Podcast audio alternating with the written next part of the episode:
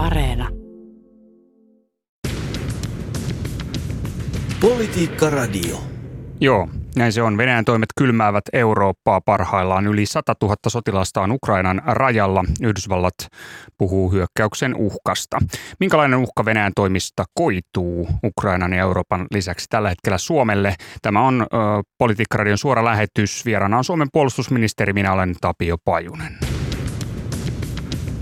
Politiikka Radio. Ja tervetuloa puolustusministeri Antti Kaikkonen. Kiitoksia oikein paljon ja hyvää päivää. No niin Antti, Venäjän toimet Ukrainassa kylmäävät Eurooppaa. Kylmäävätkö ne sinuakin? Olen kyllä huolissani tästä tilanteesta, mikä meillä on päällä. Venäjä on tuonut melkoisen määrän joukkoja ja kalustoa Ukrainan tuntumaan, eivätkä nuo joukot näytä olevan ainakaan vähenemään päin. Tämä herättää laajaa huolta Ukrainassa, mutta myös lännessä laajemminkin. Tilanne on kyllä valitettavan jännitteinen tällä hetkellä. No Yhdysvallat on toistuvasti varoittanut Venäjän suunnittelevan hyökkäystä Ukrainaan. Ja jännitteitä tähän tilanteeseen on yritetty lieventää monella eri foorumilla. Mutta mitä ajattelet, ratkaisun avaimet, kenen käsissä ne sinun käsityksesi mukaan ovat? No kyllä käsitykseni mukaan Venäjä tässä on keskeisessä asemassa. Toki diplomatian tarvitaan aina useampiakin toimin, toimijoita, mutta, mutta ennen muuta Venäjällä mielestäni on tässä ne avaimet lähteä tilannetta rauhoittamaan. Venäjä on sitten erilaisia vaatimuksia lännelle ja näistä käydään keskustelua. Siellä on vaatimuksia, joita länsi ei voi hyväksyä – voi olla jotakin asioita, mistä keskustelua voidaan jatkaa, esimerkiksi asevalvonnan suhteen. Tämä diplomatian latu on edelleen auki ja sitä tässä nyt pitää eteenpäin suksia. Se on lopulta kuitenkin ainoa järkevä tie eteenpäin ja ulos tästä erittäin vaikeasta tilanteesta. Mm, tässähän on ö, tavallaan vaihtoehtoja, ö, on sotilaallisia vaihtoehtoja, ö, sitten löytyy pakotevaihtoehtoja, talouspakotevaihtoehtoja ja diplomaattisia reittejä, niin miten sä arvioit Antti Lännen mahdollisuuksia vaikuttaa tähän tilanteeseen, jos miettii näitä eri latuja? Mainitsit kuitenkin, että avaimet ovat Venäjän käsissä. No, tässähän käydään nyt onneksi erilaista diplomaattista keskustelua eri tasoilla. Taitaa olla niin, että tänäänkin on Yhdysvaltain ja Venäjän ulkoministereiden keskusteluohjelmassa – muillakin forma- formaateilla keskustelua käydään ja niin kauan kun keskustelua käydään, niin toivoakin ratkaisusta on olemassa. Venäjä sanoo, että sillä ei ole suunnitteilla sotatoimia. Uskotko? Huoli tästä on lännessä suuri. Toivon, toivon todella tietenkin, että Euroopassa ei uusia sotatoimia saatikka sotaa, sotaa nähdä enää 2020-luvulla. Joskin tietysti tilanne on ollut Ukrainassa koko ajan Äh, sellainen, että siellä on kriisi ollut päällä ja taisteluita on käyty tässä vuosien varrella vuoden 2014 jälkeen, mutta laajamittaiseen sotaankin tässä pahimmillaan on edellytyksiä, mutta paras vain työskennellä nyt sen puolesta, että tähän löytyy muu ratkaisu. Onko niin, että et siis usko laajamittaiseen sotavaihtoehtoon tässä Ukrainan rajalle keskittyneessä sotilaallisessa jännitteessä tällä hetkellä?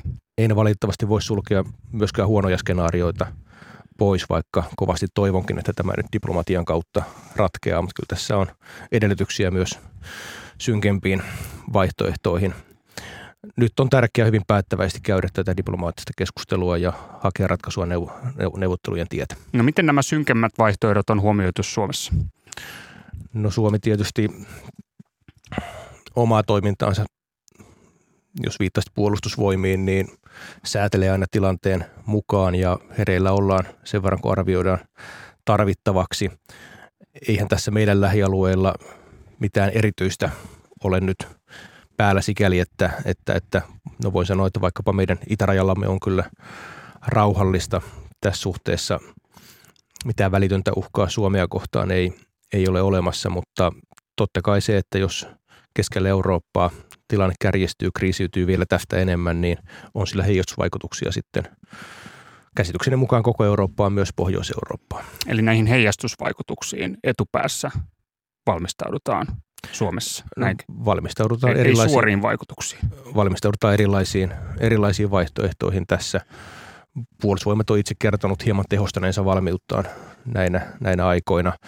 Ei sielläkään mitään kovin massiivisia muutoksia ole valmiuteen tehty, mutta kuitenkin hieman, hieman, hieman säädetty sitä tasoa, tasoa millä, millä toimitaan. Mutta todella kyllä se kriisi ja sotilainen aktiviteetti on nyt ennen muuta siinä Ukrainan lähistöllä, ei Suomen rajojen tuntumassa. Tämäkö se on se viesti ö, suomalaiselle? Tässä on nimittäin ö, kyselty ihan kansanedustajia ö, myöten, muun muassa Ylen toimista tänään, mitä he ajattelevat tästä Venäjän koetusta uhkasta tai Venäjän Suomelle asettamasta uhkasta. Ja tämän kyselyn perusteella siis 72 vastanneista 120 kansanedustajasta arveli, että Venäjän uhka Suomelle on kasvanut. Niin, ymmärrän kyllä, että monella tämän, tämän tapaisia tuntemuksia on tässä tilanteessa. Luulenpa, että monella on ollut ajatus kyllä juuri tästä välillisestä tilanteesta.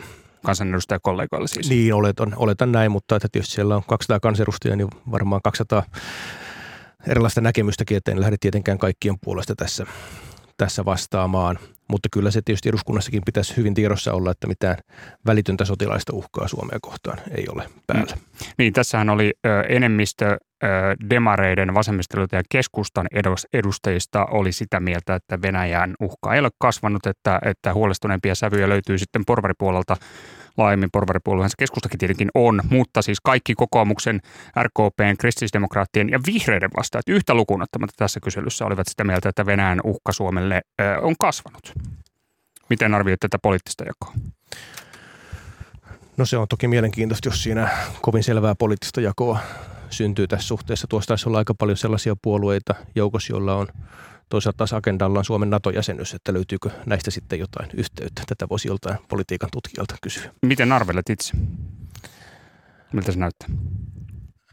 Voi, se, voi, nä, voi näillä joku, joku yhteys olla, mutta toki ihmiset, kansanedustajat arvioi aina omista lähtökohdistaan sitä, sitä asiaa ja, ja, ja mielestäni tietysti ymmärrän ne huolet, mitä kansanedustajilla tai suomalaisilla laajemmin on tähän Euroopan tilanteeseen liittyen ja Ukrainan tilanteeseen liittyen, ja sillä omat heijastusvaikutuksensa voi olla sitten varsinkin edelleen kärjistyessään edelleen, edelleen Pohjois-Eurooppaan saakka. Ja, ja, ja niin kuin tuossa aloitin itsekin tämän, niin, niin, niin kyllä itsekin olen huolissani siitä tilanteesta, mikä, mikä, mikä tuolla Ukrainan tuntumassa tällä hetkellä on. Mm.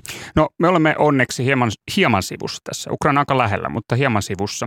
Niin tota, miten Suomi tässä tilanteessa voisi tukea Ukrainaa? No tietysti olemme selvää poliittista tukea antaneet Ukrainalle ja alleviivanneet Ukrainan suvereniteettia ja teemistä tässäkin olosuhteessa ja tässäkin tilanteessa. Ja sitä on tehty tuolta totta kai aina aikaisemminkin, mutta myös Krimin, Krimin laittomasta haltuunotosta lähtien Suomi on tässä selvästi ollut EU-linjan mukana ja tämä tuki ja linja luonnollisesti jatkuu.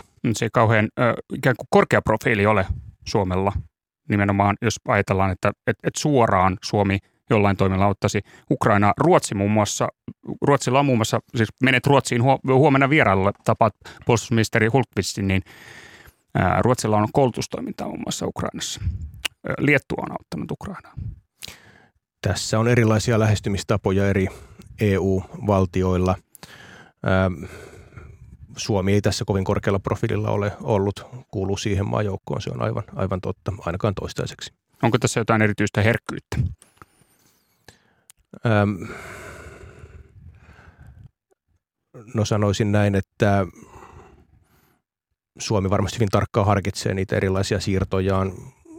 Kyllä meilläkin on puolustushallintojen yhteistyö olemassa Ukrainan kanssa ja yhteyksiä Ukrainaan ja tapasin esimerkiksi Ukrainan suurlähettilästä itse viime viikolla ja, ja, ja käytiin kes, ajankohtaista keskustelua ja toivottavasti pääsin tapaamaan Ukrainan kollegaakin lähi, lähitulevaisuudessa jossain kohtaa.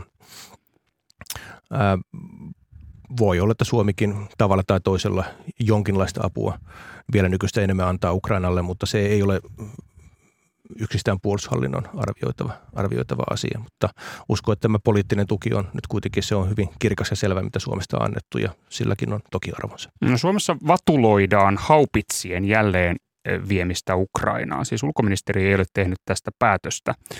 Kyse on Virolle myytyjen alun perin Saksasta peräisin olevien tykkien jälleen viemistä Ukrainaan. Tässä odotellaan ilmeisesti Saksan päätöstä tässä tilanteessa. Mikä on näkemyksesi Antti, pitäisikö haupitsit silti toimittaa Ukrainaan? Tässä mennään niiden prosessien mukaan, mitkä meillä on vakiintuneita näissä vientilupa-asioissa, kun puhutaan puolustustarvikkeista ja prosessi on tässä asiassa sen kaltainen, että kun meillä on sopimukseen kirjattu, että Saksan kanta tähän tarvitaan, niin Saksalle on sitten tämä pyyntö, että mikä Saksan näkemys tähän asiaan on. Sitä odotellaan, katsotaan koska se tulee. Sen lisäksi ulkoministeriö tekee tällaisen ulko- ja turvallisuuspoliittisen arvion tästä samasta asiasta puolustusministeriölle ja puolustusministeriö vasta tämän jälkeen ottaa kantaa tähän asiaan. Että prosessi on tässä vaiheessa vielä kesken. Mm, tuota, löytyykö ajatuksia? No en nyt lähde tällä asialla sen enempää spekuloimaan, kun todella nämä hyvin keskeiset kannat ovat meillä saamatta, että odotetaan ne ja katsotaan sen jälkeen tilanne. No, tässä on se tilanne, että, että ennakoidaan, että Saksan kanta tulisi olemaan negatiivinen, koska Saksahan hakee voimakkaasti diplomaattista ratkaisua tähän Ukrainan jännittyneeseen tilanteeseen, muun muassa Normannia-ryhmässä, ja, ja taiteilee myös pakotepolitiikassa. Pyrkii pitämään taloussiteet auki Venäjään. Niin, meillä ei ole varmuutta Saksan kannasta tässä asiassa vielä ja ihan pelkän lehtispekuloinnin perusteella en lähde sitä myöskään ottamaan, ottamaan faktana, vaan odotetaan rauhassa, että tuo kanta Saksasta saadaan ja arvioidaan tilannetta sen jälkeen. Mm. No minkälaisen viestin sait itse Ukrainasta? No keskusteltiin aika laajasti lähettilään kanssa. Siellä toisaalta on varmaan turruttukin siihen tilanteeseen, mikä – mikä siellä on, mutta toisaalta on kuitenkin huoli siitä, miten tilanne edelleen tästä kehittyy. Ja, ja, ja Ukraina toki toivoo, toivoo länneltä laajasti solidaarisuutta ja poliittista tukea tilanteelleen. Ja voisinkin sanoa, että kyllä sinänsä se tie ja rooli, mikä Suomella tässä ennen muuta ollut, niin se on ollut juurikin tämä diplomatian tie. Ja mielestäni tasavallan presidentti Sauli Niinistö on tässä tehnyt pitkin matkaa hyvää työtä. Harva valtiojohtaja on samalla, samalla aktiviteetilla ja yhtä vahvalla roolilla tässä toiminut kuin presidenttimme ja sille työlle on mielestäni syytä antaa kaikki tuki ja luulenpa, että se on parasta, mitä pieni Suomi tässä voi ylipäätään tehdä ja jatkakaamme sillä linjalla. Eli kovasti äh, tuota, nyt haluat arvostaa ja ikään kuin peräänkuuluttaa nimenomaan tätä diplomaattista ratkaisua tähän kysymykseen? No ehdottomasti, ehdottomasti, koska mielestäni se on ainoa kestävä ja suoraan sanoen ainoa järkevä tie ulos tästä, että, että olisi aika traagista, jos tässä valittaisiin joku muu tie. Hmm. No mikä viestit sai, saitko Ukrainan päästä esimerkiksi lainkaan viestiä sen suhteen, että että toimivat, toimivatko esimerkiksi taloudelliset sanktiot pelotteena Venäjälle tässä tilanteessa. Nythän käsittääkseni tilanne on se, että Yhdysvalloissa senaatti kirjoittelee parhaillaan jonkinnäköistä kaikkien pakotteiden äitiä, joka olisi kohdistettu suoraan Putiniin ja venäläisiin pankkeihin. No pakotekeskustelu ei välttämättä ole sitten taas sitä puolustusministerin pöydällä olevaa asiaa niinkään, vaan se on ehkä sitten ulko- ja ulkoministeriöiden ja valtiojohtajien pohdinnassa olevaa asiaa, mutta kyllähän länsitys tässä nyt koettaa tuoda esille sen, että jos tilanne ajautuu sotilaiseen kriisiin, niin sillä olisi erittäin mittavia ja dramaattisia seurauksia ja tällä tietysti koetetaan nostaa kynnystä sille, että, että, että sotiminen – tai sotilaalliset toimet alkaisivat. Mm, tiedät sen peruskaavan, että taloudelliset pakotteet yleensä merk- äh, tarkoittavat aika pitkää polkua se parhaimmillaankin. On, se, on, se on pitkä, pitkä polku ja, ja, ja, ja, ja arvelen kyllä niin, että jos tilanne vakavaksi sotilaiseksi kriisiksi äityisi, niin kyllähän sillä olisi hyvin pitkät jäljet isot haavat syntyisi Eurooppaan vuosiksi, ellei, tai voi sanoa varmaan todennäköisemmin vuosikymmeniksi ja, ja, ja ei siinä voittajia olisi. Mm. Tuota, no mennään enemmän vielä tähän puolustushallinnon ja puolustusministerin tontille. Siis Venäjän sotaharjoitus Valko-Venäjällä on myös asia, joka kovasti askarruttaa tällä hetkellä. Venäjä on tuonut valko tuhansia sotilaita ja Liettuan ulkoministerin mukaan kyseessä on, on, on aika lailla vaarallinen harjoitus. Alue on siis strategisesti hyvin tärkeä. maayhteys Baltiasta ää, puolesta Liettua, niin sanottu tämmöinen Suvakin käytävä. Se on vain kapea kaistale Kaliningradin ja valko välissä. Niin, niin mikä on tota, analyysi kautta tilannekuva tästä harjoituksesta? On merkille pantavaa, että, että todella tämmöinen iso sotaharjoitus on tulossa Venäjän ja valko yhteisharjoituksena lähiaikoina ja, ja, ja valko näyttelee siinä juuri keskeistä roolia ja ymmärtääkseni Venäjän joukkoja on tulossa kohtuullisen merkittävä määrä tuolle alueelle. Tämä on varmasti asia, mitä on syytä seurata myös tämän Ukrainan kriisin ohessa. Toki siinä valko ja Ukrainan raja myös on, on, on, on, on kohtuullisen pitkä ja jos karttaa katsoo, niin, niin, niin erilaisia, erilaisia sotilasstrategisia visioita voi siitä tietysti rakennella. Kyllä tätä kovasti lännessä seurataan. No mitä ajattelet, että, että testaako Venäjä tavallaan jälleen kerran tässä tapauksessa ikään kuin muiden maiden reaktioita? Pistetään tuhat sotilasta tonne, katsotaan mitä sitä seuraa.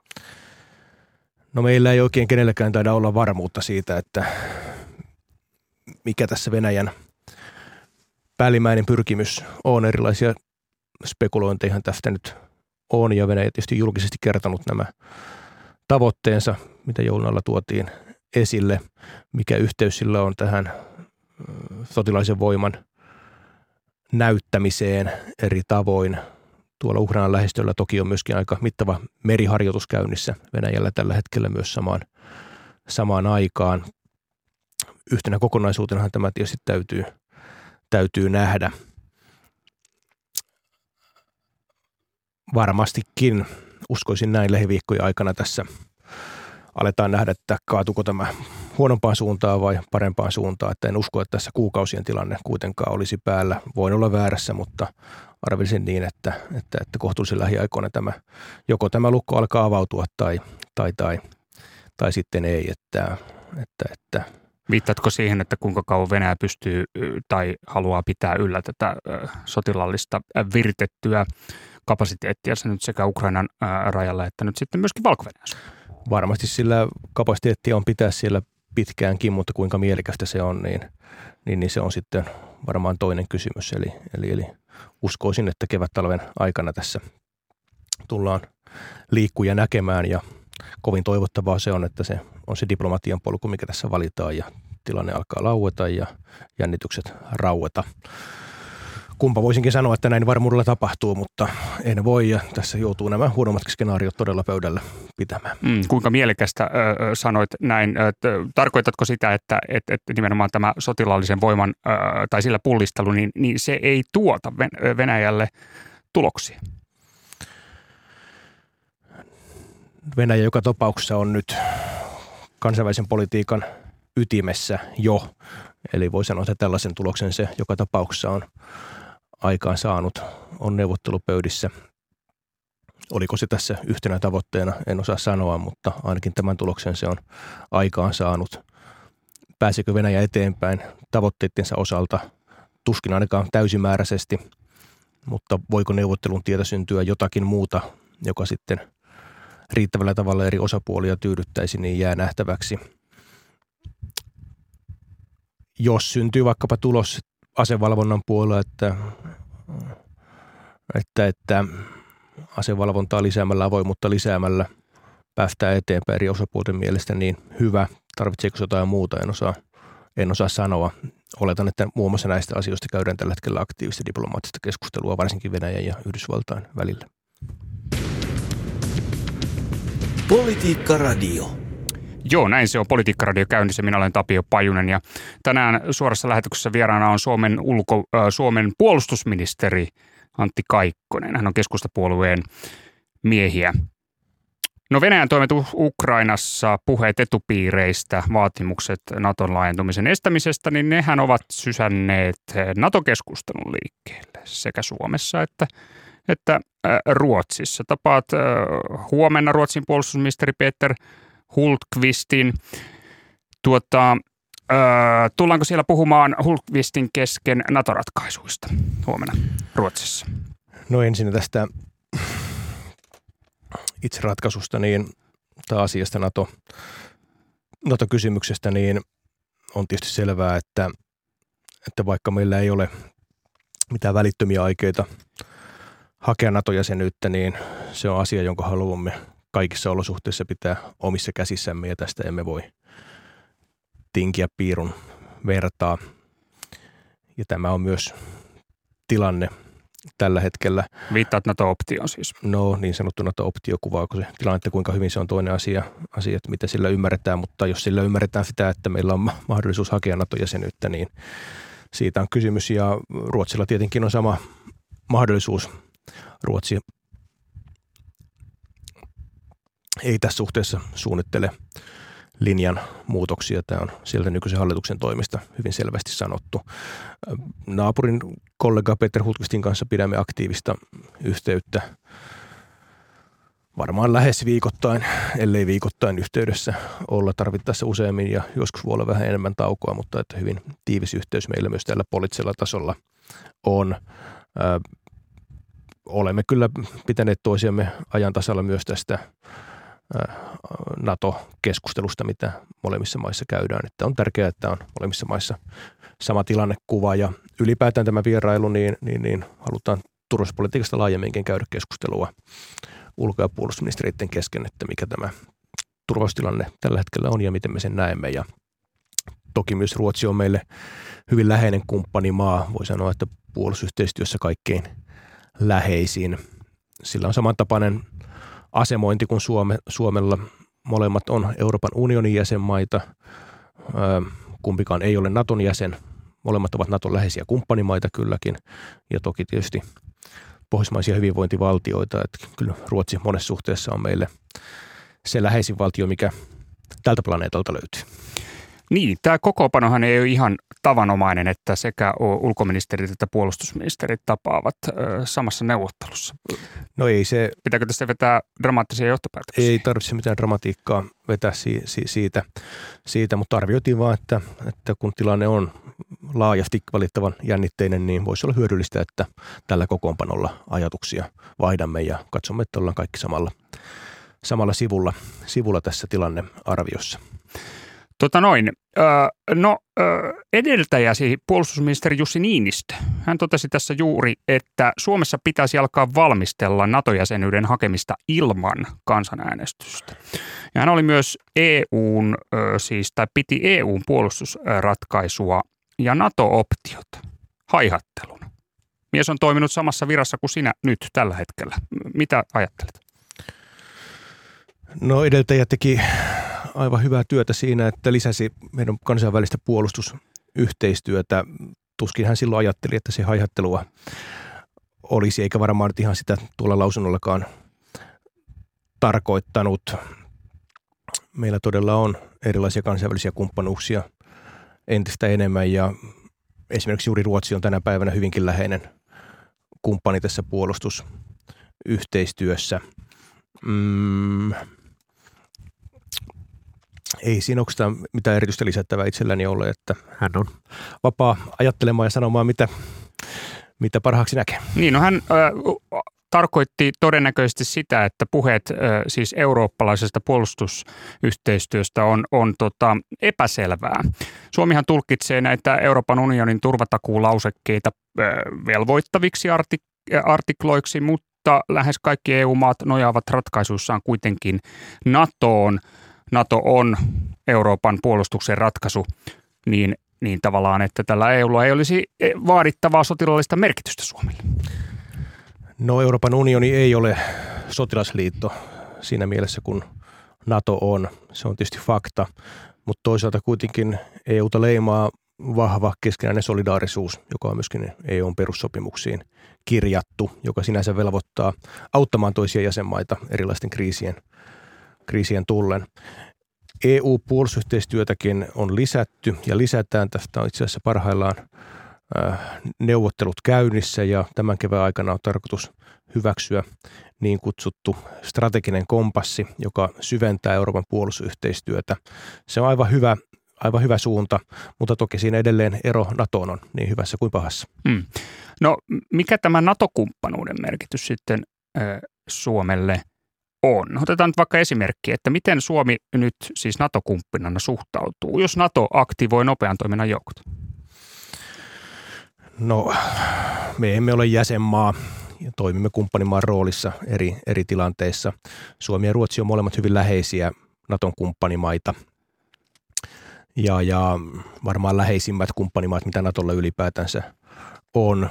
Tätä kuvaa sekin, että tuon kollega Hultkistin kanssa usein käymme Naton kokouksissa, Naton puolustusministerikokouksissa, joissa voi olla osa, missä me olemme mukana ja näin on, näin on varmasti tänäkin, tänäkin keväänä me, me ollaan koettu Suomessa sekä Ruotsissa hyödylliseksi tämä varsin tiivis NATO-kumppanuus ja, ja, ja olen ymmärtänyt, että myös Naton puolella sitä arvostetaan ja tällä tiiviin yhteistyön tiellä on perusteltua jatkaa. No, mihin se meitä velvoittaa kautta, kautta mitä se meille antaa? Siis jos NATO esimerkiksi aktivoi nopean toiminnan joukot, niin voi, voiko Suomi olla siis mukana? Eikö Suomella ole kuitenkin tässä joukkopoolissa siis joukkoja?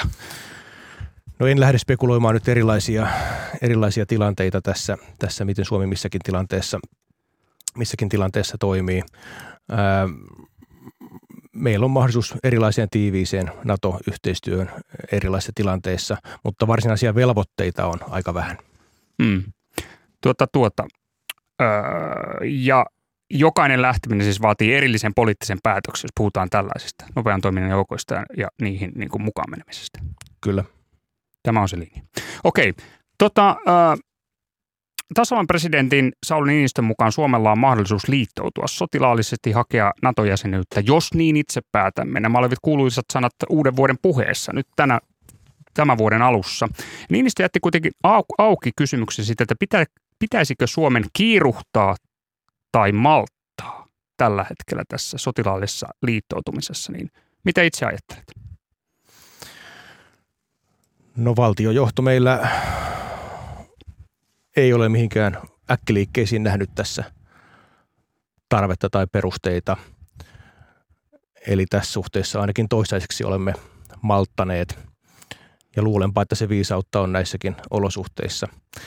Pidän kyllä hyvin tärkeänä sen, että meillä tuo mahdollisuus omissa käsissämme on nyt ja tulevaisuudessa, mutta en usko äkkiliikkeisiin tässäkään asiassa. Okei, eli maltilla. Siitäkin huolimatta, että kylmävä tilanne päällä. Tämä on oma näkemykseni. Valtti on useimmiten valttia. Puolustusministeri Antti Kaikkonen, kiitoksia vierailusta Politiikka-radiossa. Kiitoksia. Ja tsempit Ruotsin visitille. Tak, tak. Tämä on Politiikka-radio. Minä olen Tapio Pajunen. Politiikka-radio.